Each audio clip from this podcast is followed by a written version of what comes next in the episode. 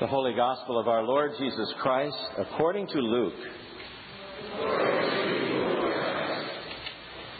One of the Pharisees asked Jesus to eat with him, and he went into the Pharisee's house and took his place at the table.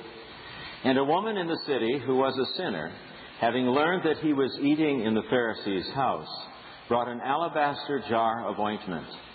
She stood behind him at his feet, weeping and began to bathe his feet with her tears and to dry them with her hair. Then she continued kissing his feet and anointing them with the ointment. Now, when the Pharisee who had invited him saw it, he said to himself, If this man were a prophet, he would have known who and what kind of woman this is who is touching him, that she is a sinner. Jesus spoke up and said to him, Simon, I have something to say to you. Teacher, he replied, speak. A certain creditor had two debtors. One owed 500 denarii and the other 50. When they could not pay, he canceled the debts for both of them. Now, which of them will love him more? Simon answered, I suppose the one for whom he canceled the greater debt. And Jesus said to him, You have judged rightly. Then turning toward the woman, he said to Simon, Do you see this woman? I entered your house. You gave me no water for my feet, but she has bathed my feet with her tears and dried them with her hair. You, have, you gave me no kiss, but from the time I came in, she has not stopped kissing my feet. You did not anoint my head with oil, but she has anointed my feet with ointment. Therefore I tell you, her sins, which were many, have been forgiven. Hence, she has shown great love. But the one to whom little is forgiven loves little. Then he said to her, Your sins are forgiven. But those who were at the table with him began to say among themselves, Who is this who even forgives sins? And he said to the woman, Your faith has saved you. Go in peace. The Gospel of the Lord.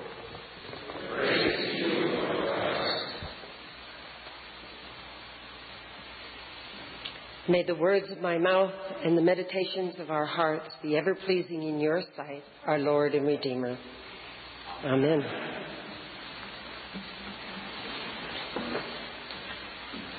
I wanted to bring Father's Day and today's lessons on forgiveness into a single sermon, but it just didn't work for me. Instead, I will begin by saying Happy Father's Day to all you fathers and grandfathers and fathers to be and surrogate fathers. I hope your day will be richly blessed. Personally, I was never a big fan of singling out one day to honor fathers and mothers. I always told our children that they should be nice to me every day. the underlying theme of our lessons today is one of repentance and forgiveness. Every time I hear the story of David, Bathsheba, and Uriah, I find myself becoming judgmental and angry. The Old Testament text today begins with the death of Uriah, Bathsheba's husband. But to fully understand David's situation, we need to step back and take a look at what happened right after, before Uriah's death. David the best remembered of the kings of Israel, and one set apart by God to lead the nation, sins. While his army is out fighting against the Ammonites, led by Joab, the commander in chief of the army, David is home walking in the palace grounds. He sees a beautiful young woman, Bathsheba, bathing. He inquires as to who she is, sends for her, and commits adultery with her. She conceives a child, and David conspires with Joab to have Uriah, her husband, sent home from battle. And David tries unsuccessfully to get Uriah to lie with his wife so that he will think that the child is his. When this fails, David has Uriah sent to the front lines of the battle where he is killed. And David then takes Bathsheba as his wife. This is where I get judgmental. Sounds like a bad movie.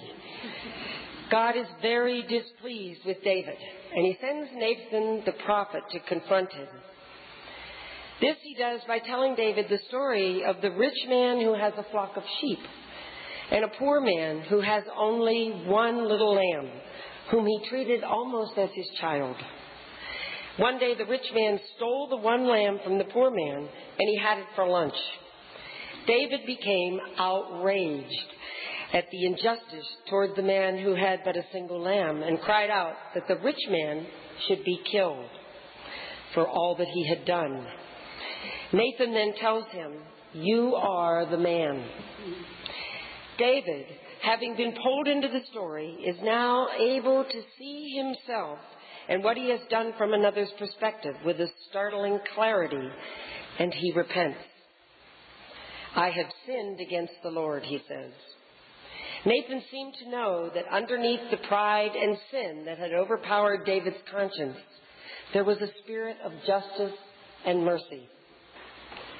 David's relationship with God is not broken because he confessed his sinfulness and asks forgiveness.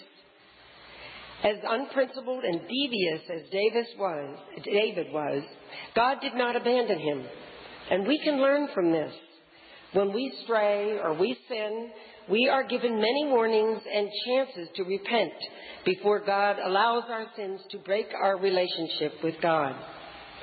If it is broken, it is we who turn from God. God does not turn from us. God did not break his personal covenant with David, and God does not break the covenant relationship he has with each one of us through Jesus.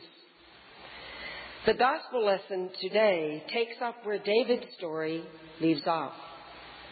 The unnamed woman, a sinner, is shown anointing Jesus with expensive oil and loving tears because she has sought and experienced his forgiveness.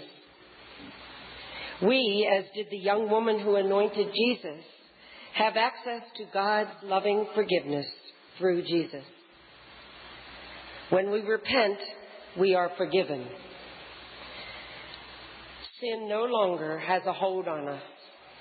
We have been set free by Jesus' death and resurrection.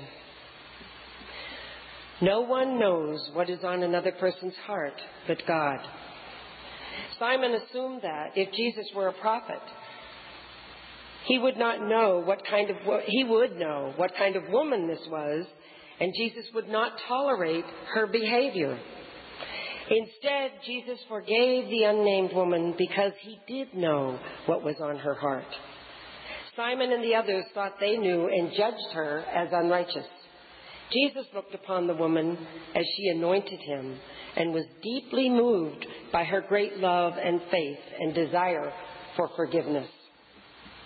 And Jesus says to Simon, Therefore I tell you, her sins, which were many, have been forgiven. Hence, she has shown great love. A reminder that those who love much are forgiven much.